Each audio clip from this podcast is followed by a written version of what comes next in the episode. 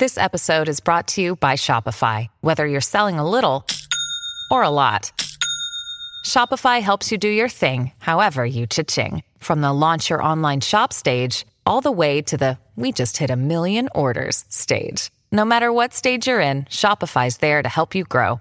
Sign up for a $1 per month trial period at shopify.com slash special offer, all lowercase.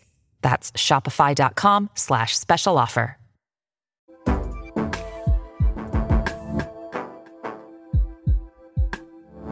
Hello, and thank you for downloading another episode of Simon Mayo's Books of the Year. Thank you very much for downloading it, even though really it probably just automatically appears on your phone. So, you know. Yes, well, that's true, but it, it's nice to, to start the, the podcast by being welcoming and friendly. And, and thanking people, yes. yeah. And, uh, and don't forget to tell your friends. Yes, please do. And don't forget to review us on iTunes. Those five star reviews really help. None less than five. We don't accept less than five. Yeah, that's true. But tell your friends to subscribe because that's the thing. Don't just. Yes. I mean, it's. I mean, we're grateful for everything, and also we're grateful to W. H. Smith for their. Yes, we are. We should we should start mentioning them uh, sort of earlier on in our intro, really, shouldn't we? So, hello, W.H. Smith, and keep on going with the stickers. Yeah, get those stickers on. Yeah, all those managers in those shops, get the stickers on. Yeah, we like you very much, and all the other staff underneath the manager. Yes. But we yes. just like more stickers. Yeah, and less chocolate. You could go in and say, "I demand my sticker." Yeah, I, I'm sure the staff will respond very well to people demanding a sticker I'd on like their a book. free sticker, please. Yeah. Uh, yes. Anyway, so we're very grateful. Thank you very much indeed. Gary Barlow uh, is on the way, uh, talking about his new book. By the way, I should say the um, uh, the Robbie Williams uh, book reveal, which was in our first podcast. Yes. That pod is still available. Yes, it obviously, is. By its very nature. So if you uh, if there's anything that you hear uh, today, you think, oh, I'd quite like to hear. Uh, A sort of compare and contrast. You Yes. can listen to them both. Yeah. Now, you can email the show. You can get in touch because uh, we love to hear from you. Uh, email uh, books of the year at yahoo.com. You can tweet us at books of the year. Uh, Jane Fryer. Matt and Simon, I continue to very much enjoy your Books of the Year podcast. I still listen to each one at least twice. At least twice. Wow. And so look forward to seeing a notification that a new one is available. And that has just happened. A Graham Norton special to listen to after work. Hurrah. I'm a big fan of his and loved Holding, which was his uh, first novel. So very much looking forward to reading A Keeper. Your podcasts are a delight to listen to. Yes, please. And a lovely reminder of those different times I miss so much, whatever that's a Mm. Yes. reference to. I think Jane is referring to the 1930s. I'm, I'm sure she is. I'm sure that she kind is. of inter, that interwar period. And it would be great if everyone could listen twice, and certainly uh, subscribe and download twice. That would that would that would help us out Yeah, enormously. uh, that'd be very good. Yes. Uh, Memphis Flash tweeted when we we uh, tweeted a picture of us all with uh, with Graham Norton when he came in. Uh, and Memphis Flash thought it was David Jason. Time to shear the fur, Graham says Memphis Flash. Really? By the way, in that, that photograph which we which we posted, I had just banged my head on the speaker. There's a You big had, speaker yeah. Uh-huh. behind my head, and I think you'd said, or Graham Norton said, "Mind your head on the speaker." And which then I- point? I, banged my head on the speaker. Uh, Annie J. After listening to Books of the Year, I'm so looking forward to reading A Keeper. I remember rural Ireland, and we would get water from a well. Honestly, no running water Really? uh, in our house. Wow, that's a long Um, Sasu Fee also tweeted to say, Great review and interview, and kudos to you, Alex Limkin. Your poem was absolutely sublime. It really was. Graham loved it as well. Yeah, that was the poem that we read out uh, on the last pod. Uh, oh, and Lynda La Plante get involved. Who was she was on with uh, with Robbie Williams? Yeah. I'm looking forward to this, Graham Norton. You're terrific. Anyway, then Graham, saying, "Yeah, and you're terrific No, too." you're terrific. No, And I'm terrific. No, I think you should read out this next. Oh, one. yes. So, so this is from Christina Alcoba, who says, Graham, necesito ver tus entrevistas para vivir, sí, para vivir, porque me hacen reír como nada en este mundo. Which translates as, Graham, I need to see your interviews to live. Yes, to live, because they make me smile and laugh like nothing else in this world. So, because you because you did Spanish, so you I speak did. fluent Yes, Spanish. So I do. That's Uh, our first Spanish. Although for some reason, though, when I was speaking English, I was doing it with a Spanish accent as well, sort of Speedy Gonzales accent. yeah, a Bit unnecessary. Speedy Gonzales. That's a topical reference for all you kids. Was that Pat Boone who did Speedy? Gon- No, Speedy Gonzales, the c- cartoon character. No, I'm thinking of the song. Oh, better hurry up. you don't know that one? Oh, I do. Yeah, yeah, yeah. We probably can't play it though. No, I don't of, think we uh, have the rights. No, but we could do that at The opening bar. Top that was production. okay. It was Pat Boone. There you Pat go. Thank you very much. It's a weird song, that one is. Uh, Anne Griffin, thank you very much, Books of the Year, for this great mention. Couldn't agree more with Graham and his other recommendations, especially Mary Lawson, terrific writer, and so wise when it comes to getting published when you've come rather late uh, to the party. And we've got an email from Darlena Durr who says, Greetings from down under in Auckland in New Zealand. I am loving hearing the two of you talk about books again and have- Love it. Loving it and have given you a five star Five star. uh, review on my fruit based device. Still not funny. I found the conversation with Mark Kermode a little surreal as my podcast streams collided. Was it even possible for Matt and Mark to be in the same room together without Simon disappearing into a time paradox? That's what I did think It that. was weird. It was so much fun, though. Uh, anyway, I wanted to recommend a book that I've recently loved. It's called The Language of Kindness by Christie Watson. It's a memoir, I suppose, looking back over Christie's training and experiences as a nurse in the UK. I'm not a nurse myself, but I've heard that nurses have found the voice very authentic. Uh, Christie is also a great writer, so the book reads beautifully as well as being biographical. I'd love to hear her being interviewed. It's my turn to host book club next week. We've been running one for 22 22 years, and I'm putting in Transcription by Kate Atkinson, which, of course, is one of our previous on recently, authors. yeah, and that's still up there. Yeah, uh, Normal People by Sally Rooney and Calypso by David Sedaris. I'm a big fan of David Sedaris. Uh, I've read the last two and I love them too. Uh, keep up the good work. Darlene, thank you. So, just a reminder that the, the, the shows that you're referring to, the Kate Atkinson show, is obviously there for you to listen to uh, as well. And if anyone missed the Mark Kermode one, who's on with Alan Johnson, Yes. former uh, Labour politician, and they but we have a great old rock and roll conversation. It's a music special, that one, isn't it? Yeah. It is. Uh, so you can get in touch with the show. We'd love to hear from you. Uh, the email is booksoftheyear at yahoo.com. You can tweet us at Books of the Year. Standing by for our big guest.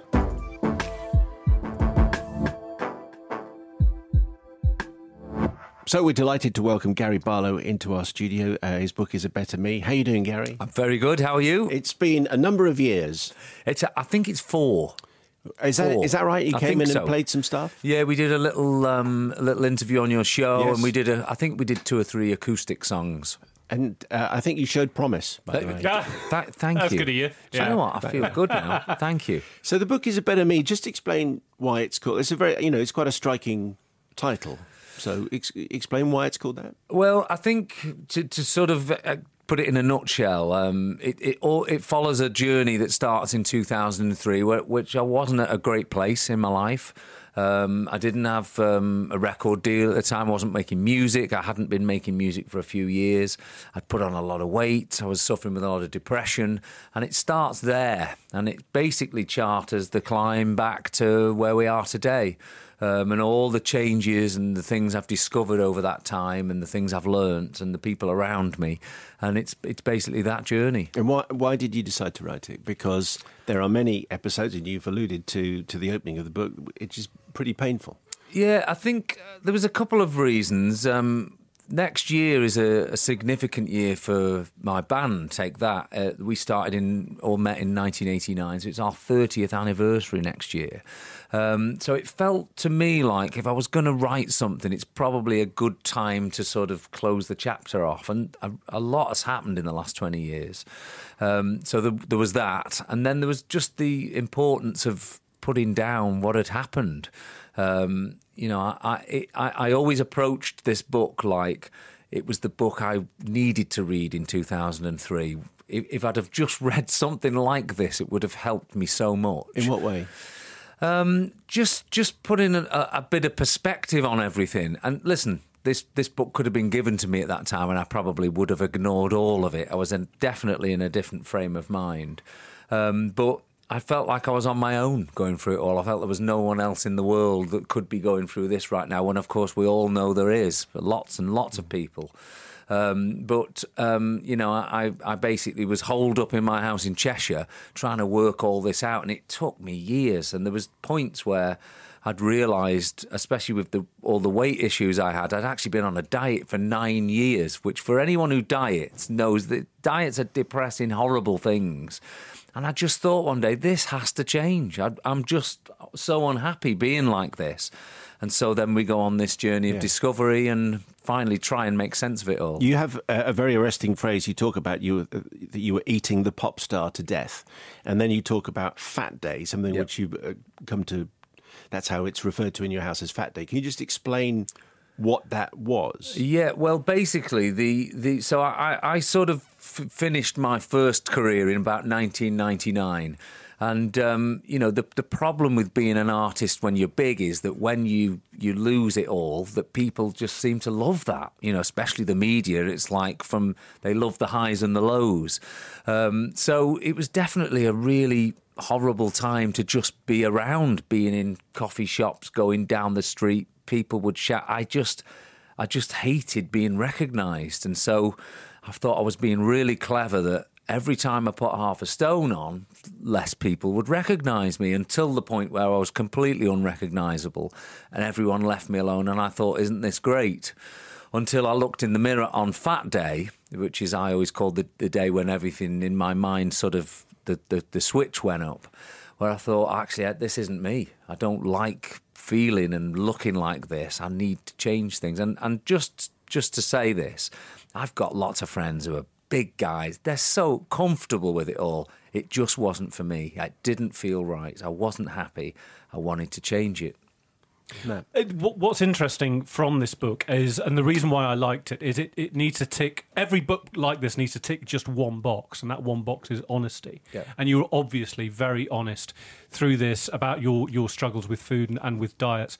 I want to ask you about your sort of, it felt to me that this sort of desperation of these different diets you would go to. So you would read one book, you would talk to one person, and they would say, oh, you want to try this, you want to try the Paleolithic diet or, or five and two, or whatever, whatever diet it was and it, it, it struck me through it that you were that you were constantly searching for this this one answer this one thing that was going to unlock everything, and then suddenly Gary Barlow's life was going to be fine as soon as that one diet had been unlocked. Was that was that how you how you felt through those very very dark times? The di- the diets were everything. It was like almost one, once I got a book, I couldn't not go in a corner and read it because I was waiting for like you know give me the silver bullet give me get what is it what is it what's this book going to deliver me that the other 12 didn't um, and I'd often read them um, I was sleeping very badly at the time so I'd always have periods in the night between sort of 2 and 4 a.m. where I'd go downstairs and I'd just devour these books and wake up full of hope the next day that this is the day when mm. this is it everyone you know and then all of a sudden you realise uh, it doesn't work like the others. So um, it's it's very frustrating. And the thing that frustrates me actually at this point is is that we still look in in our various news that we read, and you will read one day, you know, do sixty sit ups, you're going to lose ten stone. And then the following day, you read the same page and it says, Don't do sit ups, it's bad for your back and your health. And you go, how are people meant to decipher this? It, it's still, even though we have these amazing forums now with experts on them talking to us all day long, you still have the same questions coming up. People are still really confused about this whole world and, and how to crack that. And, and and it is a massive problem. And, and and I feel sorry for everyone because yes, I found my way through it somehow, but it was bloody hard. It, it took massive amounts of time and research, which most people don't have. Um, and it's frustrating to see it. And I feel sorry for people. Um, do you wish you'd, and would it have been possible to get to that point sooner? Or did uh, you have to get to 17 stone with all the uh, associated issues before you thought, hang on, I need to change? Yeah, I think it's clear to say, I need to say that it wasn't just food. This wasn't. This this this was a build up of a of a lot of things and things which aren't usual to most people. Like the whole celebrity thing is an unusual thing.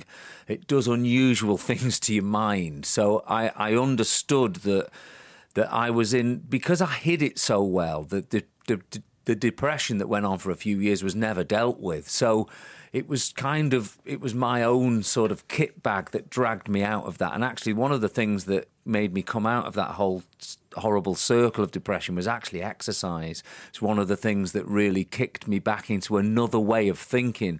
Um, but but I believe beyond the food, the the true thing that kind of made all the dots link up for me was when I started on all the mental stuff.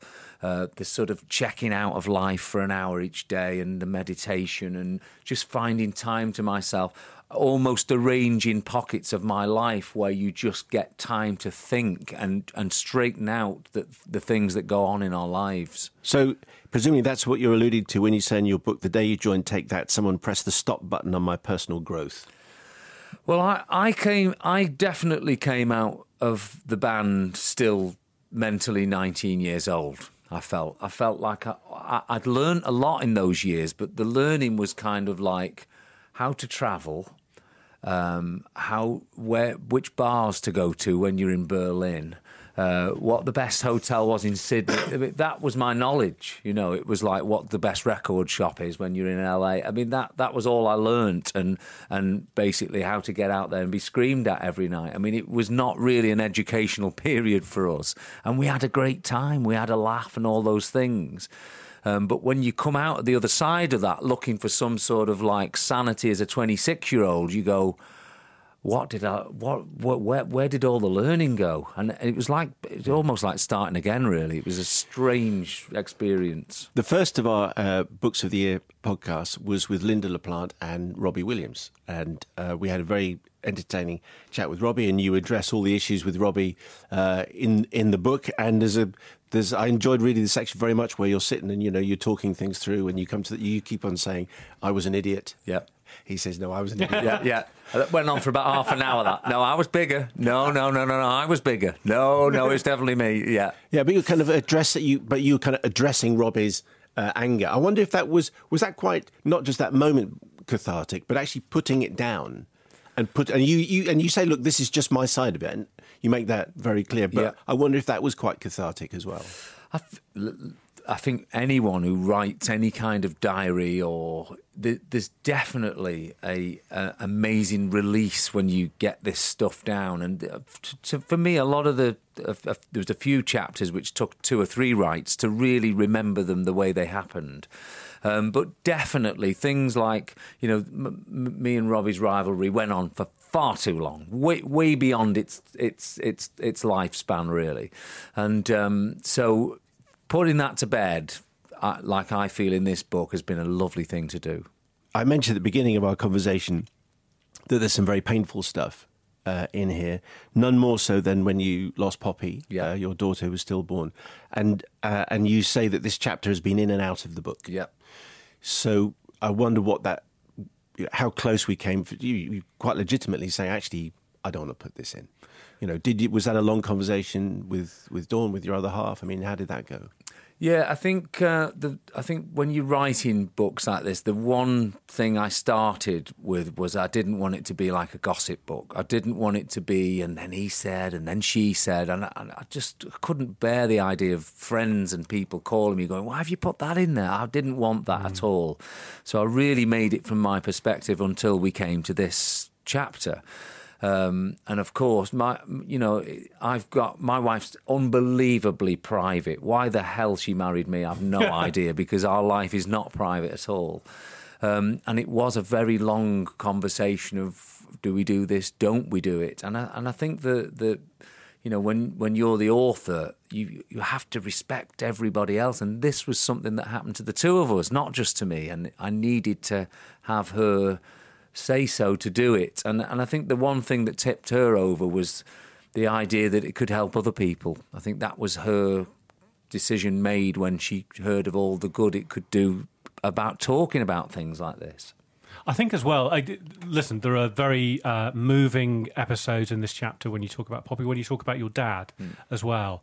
I do want to ask you about some of the, the, the, the brighter parts there. I love the story about uh, the Jubilee concert and what the Queen asked for at the Jubilee concert. Just just remind us, or for those who haven't read, what were the only two things she was interested in coming out of that concert?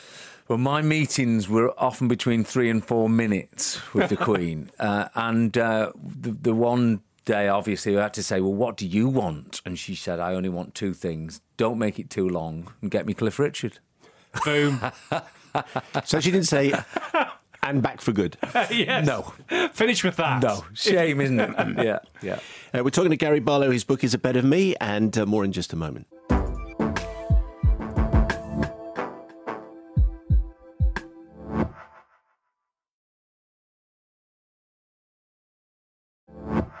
Uh, this is Books of the Year. Uh, Matt Williams is here. Gary Barlow is here. Gary is the one who's written the book. Matt hasn't written the book Not just yet, no. Gary Barlow's book is better than me. And I just asked Gary if he could read something from the book. So the deal is you're just going to open it anywhere. Open it anywhere. Okay. Here we go. All right, let's- Oh, hang on, I've opened it a chapter here. Ah, here we go. Here's a good one.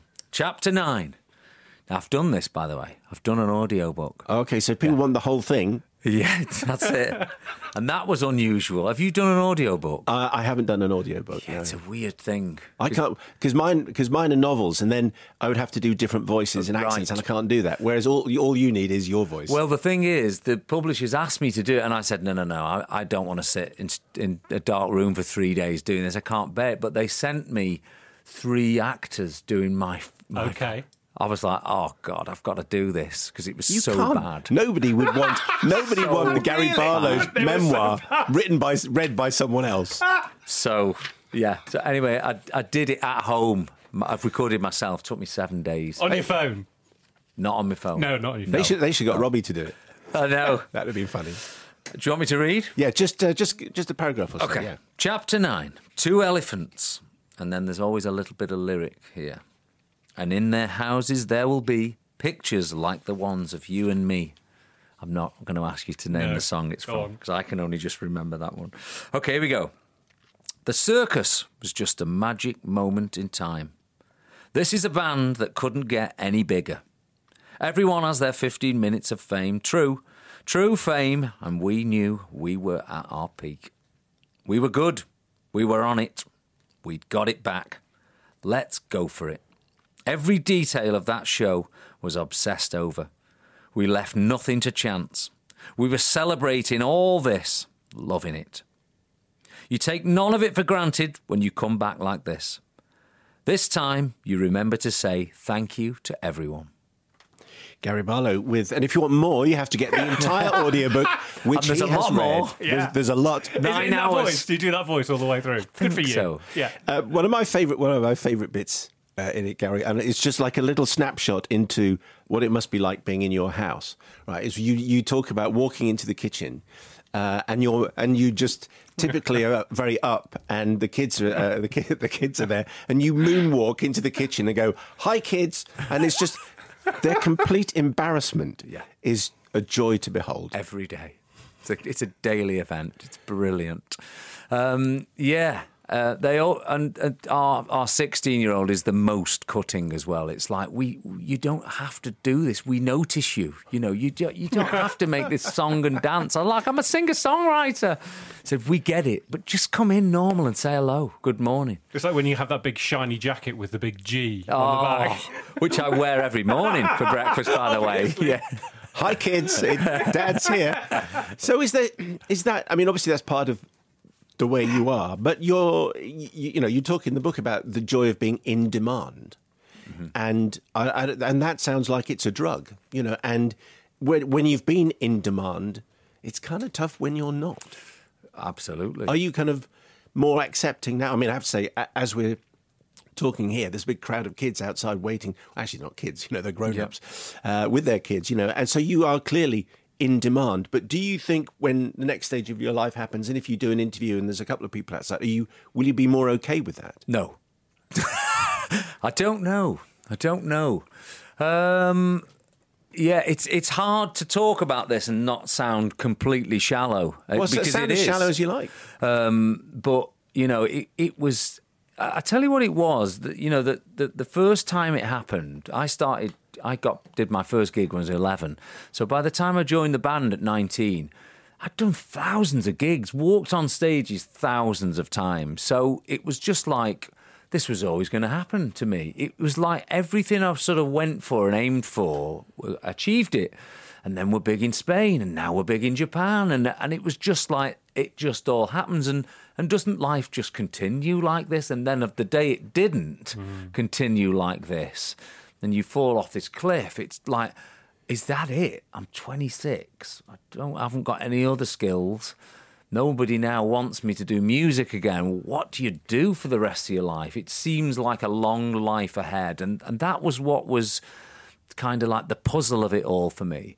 Um, I don't know about the demand thing. I, I, I always you know, when I see friends after gigs and stuff, they're always like, you're incredibly f- relaxed considering you've just played to a stadium full of people. I'm not sure how much of it stays with me that you know I do go on and I've got a show to do and you sing and do your best, but then when you come off, you you, you don't still feel like an hour later I'm I'm amazing and come on everyone applaud me. There is a reality to it all, and I think family helps you know, the thing you talked about coming in the kitchen, that that that's that's real life. Would it help if is. they applauded when you walked in the kitchen? I, I'd prefer that, but it's not going to happen. Um, I do want to ask you about X Factor because you're pretty candid about that show um, in the book and about, well, bluntly, the dearth of talent out there. You you went on this show thinking that you were going to discover all these great singers, and and you talk about how record labels now are despairing at, at, at the lack of young musical talent. Is that still something you feel?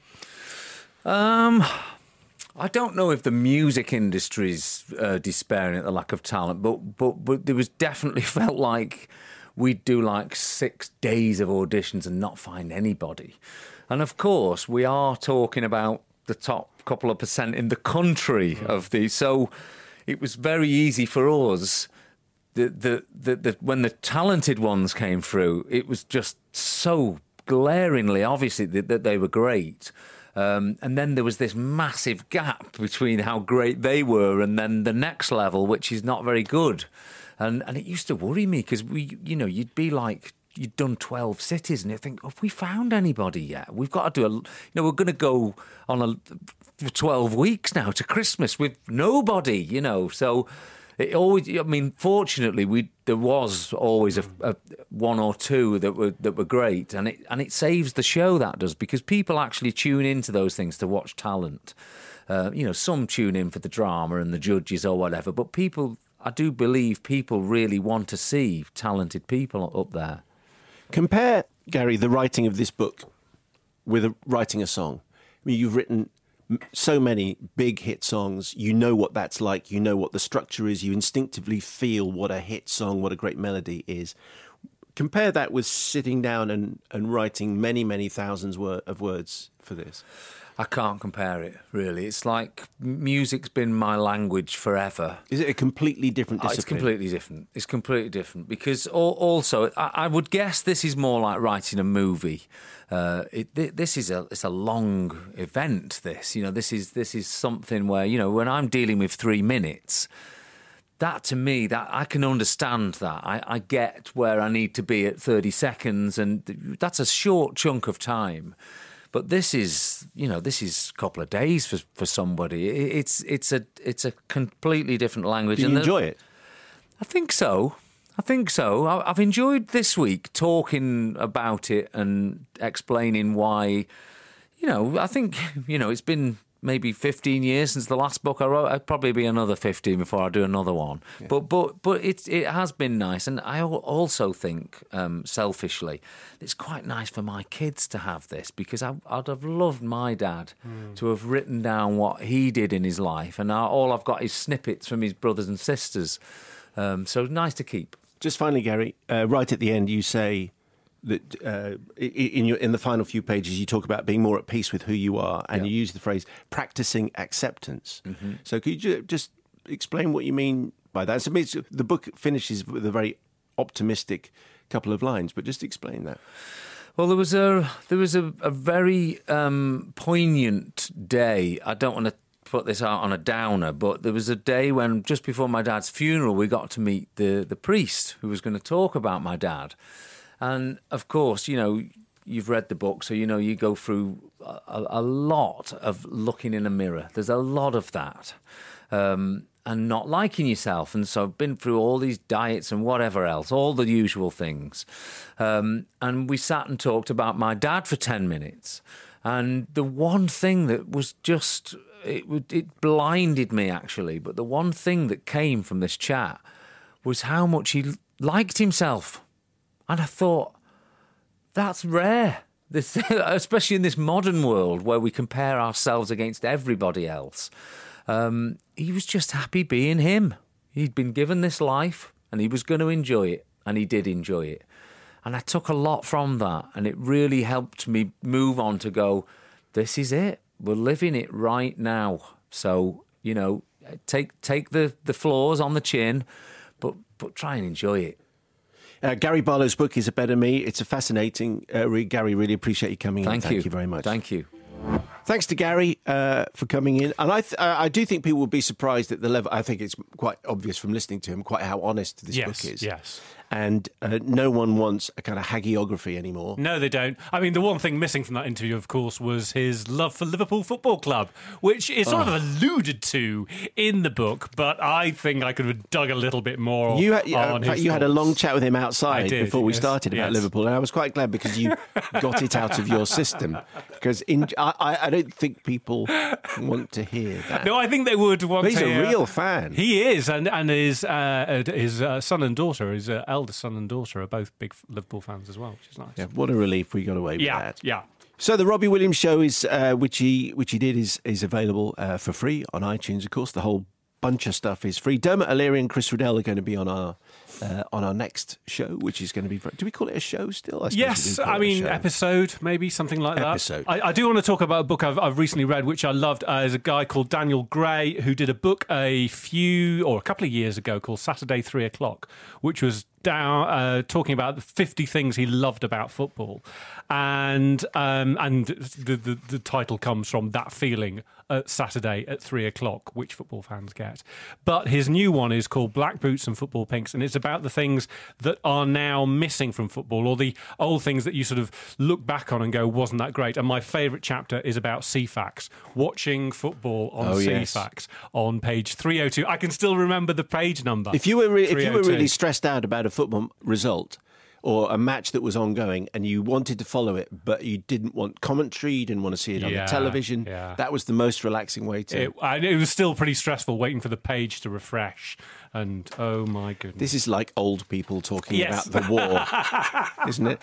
And then we heard the doodlebugs coming and in. then I saw a banana for the first time. Hilary Hansel. Yes. Or Hansel, possibly. Hello, Hilary.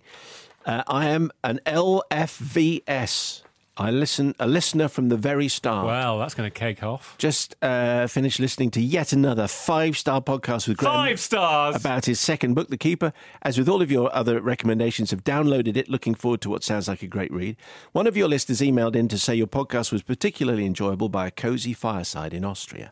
Well, I can confirm that your banter and book chat works brilliantly beside the pool here in glorious Portuguese sunshine. It's so great to hear you two in tow again, even when ailing. We're still ailing a little bit. yeah, a little, but you know, kicked it. My, by the way, in the photograph for the last for the last pod with Graham Norton, you're, you're manifestly sweating. Uh-huh. I am. got How sweaty, sweaty am I? t-shirt. I? am- I mean, it's because we'd had to go up like four flights of stairs. Is that what it is? Yeah. Anyway, a couple of recommendations to offer from my holiday, if I may. The Clockmaker's Daughter, the latest one from Kate Morton, following up on uh, following up from Distant Hours, The Forgotten Garden, House of Riz- House at Riverton, and others. Each one beautifully written in evocative and distinctive tones, reeling the reader into a world of nostalgia and mystery with exceptionally described characters. Difficult to put down, especially in the context of holiday reading. And another recommendation apologies for rubbing in the fabulous weather out here whilst you're all experiencing the onset of autumn and darker nights, which is The Dry by Jane Harper. Oh yeah, Which yeah, we uh, which we did uh, on the old Radio Two show there, and Jane Harper came in. It was a book club yes, choice, wasn't it? yes, no, very good. taking us to the relentless arid conditions of a drought in Australia as the backdrop to an excellent thriller. Uh, anyway, that's from Hilary Hansel, enjoying uh, holidaying in the Algarve, but residing in Glasgow the other 50 weeks of the year. Uh, Neil Kavanagh says, Hi, Matt and Simon. I'm loving your podcast at the moment. Really enjoying it when I go about my daily lunchtime pod walk or while shaving every morning. Are we still being sponsored by Harry's Razors? Should I say Harry's Razors? I've said them anyway. So, while you know, shaving. I, sh- I shave with my Harry's razor whilst reading The Guardian Whilst- and The Economist. I do. And listening to an Audible download. Yes, and setting up a website on Squarespace. Oh wait, they've still not got in touch. Still they? not? Still not. Uh, thanks for doing it and all the work and research you're, you're putting in. I love the Ben Macintyre chat recently. Uh, currently, I'm enjoying John Boyne and Shaun Usher. Any chance of an interview with the great Frederick Forsyth? I'm flying through his new thriller, The Fox. It's a great read. I'd love to hear the master storyteller chatting with you guys on your show. Thanks again. Keep podcasting. New fan, soon to be LTL in Dublin. Uh, there's a nice little photograph came in from Joe Boyles. He says, My daughter has started a story, and Rebecca no longer has the greatest opening. Go and on. according to this, I think it's called The Chattering Souls. And what this is is a handwritten uh, few lines Yes. on a uh, on a like a on a school exercise, but with a ring binder. Mm-hmm. And the opening line is this: It's kind of like. Mike, how old would that person be? Do you think from the writing about? Yeah, I'm going to say Eight or nine, Yeah, I'm going to say primary school. Yeah, Okay. yeah. As the day becomes night, the ghosts start to stir. Some literally start to stir because they are chief ghosts. Chef ghosts. Well, it That's says whole- chef ghost. That's, Oh, the, oh, that's the gag. Oh, okay. Start to stir because it's chef ghosts. I've got that one. oh my! Okay. As the day becomes night, the ghosts start to stir. Some literally start to stir because they are chef ghosts. Chef ghosts. Chef ghosts. because they're stirring, literally. The Oh, handwriting, Unbelievable. It could have implied. No, it couldn't. Um, and uh, we got a lot of uh, emails asking for other questions we can ask in the Q and A uh, that we do with authors, and obviously you'll have heard the one we did with Gary Barlow. Uh, Rachel says, "What about an ending you'd like to change? A sequel you'd love the challenge of writing?" And and also ask, "Would you consider filming the podcast? Because I'd like to see the authors. Are we going to film the podcast? We're No. not going to film the podcast. No. no. I think it costs too much money. Oh, does it? Right. Okay. Um, and an email from Dr. Donardi Goodluck. Oh yes, Dr. Donardi. Excellent. Uh, he says, I don't know, is that a guy? Yes, I'm saying Dr. Goodluck. Yes, that's his name. Attention beneficiary. Actually, this is the second time I'm sending you this important letter to this email address of yours.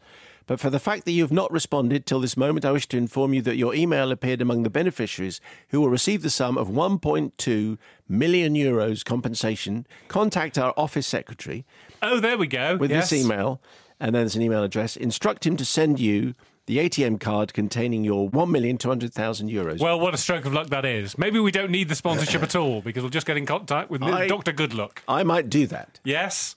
Really? No. Don't think you will. but how nice of Dr. Goodluck to get in touch. get in touch. I mean, sorry for not replying to the first email, Dr. Goodluck. I mean, I don't know how that, that, that managed to slip through the But net. if you'd like to just send us the 1.2 million. I'd send it anyway. Yeah. here- here's what we're going to do. If Dr. Donardi Goodluck sends us 1.2 million euros, we Uh-huh. will film the podcast. Yes. Okay. we will do a live show and it will be free. it will be free. do we agree yeah? Yeah. If we yeah. get sent, only under these conditions. Very much the ball is in Dr. Goodluck's court here, isn't it? You know. So I'm I just saying, mean, Dr. Goodluck, you if know. you want a free economist and a free a free You can have guardian, my Harry's razors. There you go. Chuck them in. let's be honest, we could all do with a decent razor. you're no different, Doctor Goodluck, unless you're a woman. Yes. In which case, probably not. but Probably not, anyway, yeah. what we're saying, what we're saying is, it's over to you. The few, we would think of the joy that you would bring the, Yes. your, our downloaders. All it you're will cost. just all we need is a million euros. think of the benefits. Mm. To be honest, Dermot's on the show next week. Dermot O'Leary and Chris Riddell. We could ask Dermot for a million. You think? And and what we're going to sweeten that by saying we're going to give you some razors, a copy of The Economist, The Guardian. I think that's all he and. He's a good, uh, he's a good yeah, guy. Yeah, yeah. I might even say something positive about the new Arsenal manager. say something nice about his book. Yes. Well, the Arsenal man. Oh, his book, Dermot's book. Right. Yeah. Okay. Yeah. Anyway, so Dermot O'Leary and Chris Riddell, Heather Morris as well is uh, is coming up. So many very fine authors. Ian Rankin we're going to do. Oh, can I wait? I Anthony so. Horowitz we're going to do. Hello. The Child we're going to do. Oh my goodness. They're all coming on. Yes. All So- got big books coming out. Please tell us about the books you're reading, uh, the authors you like to uh, see appearing, and how much money you've been. no, no, no. Doctor Goodluck, over to you.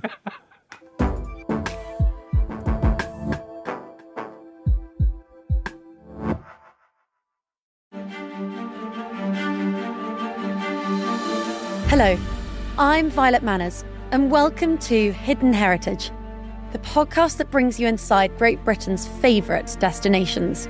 From the same team that brought you the number one history podcast, Duchess, Hidden Heritage will uncover the fascinating stories behind the UK's brightest shining hidden gems. You'll hear from top experts in British heritage, including custodians, historians, artisans, experts, and even the craftsmen and restorers who've worked on some of the most celebrated historic buildings. We will share the untold and unique stories that celebrate UK heritage, from landmarks to architecture, artifacts to myths and legends. Hidden Heritage will highlight a side to British history you have never seen before.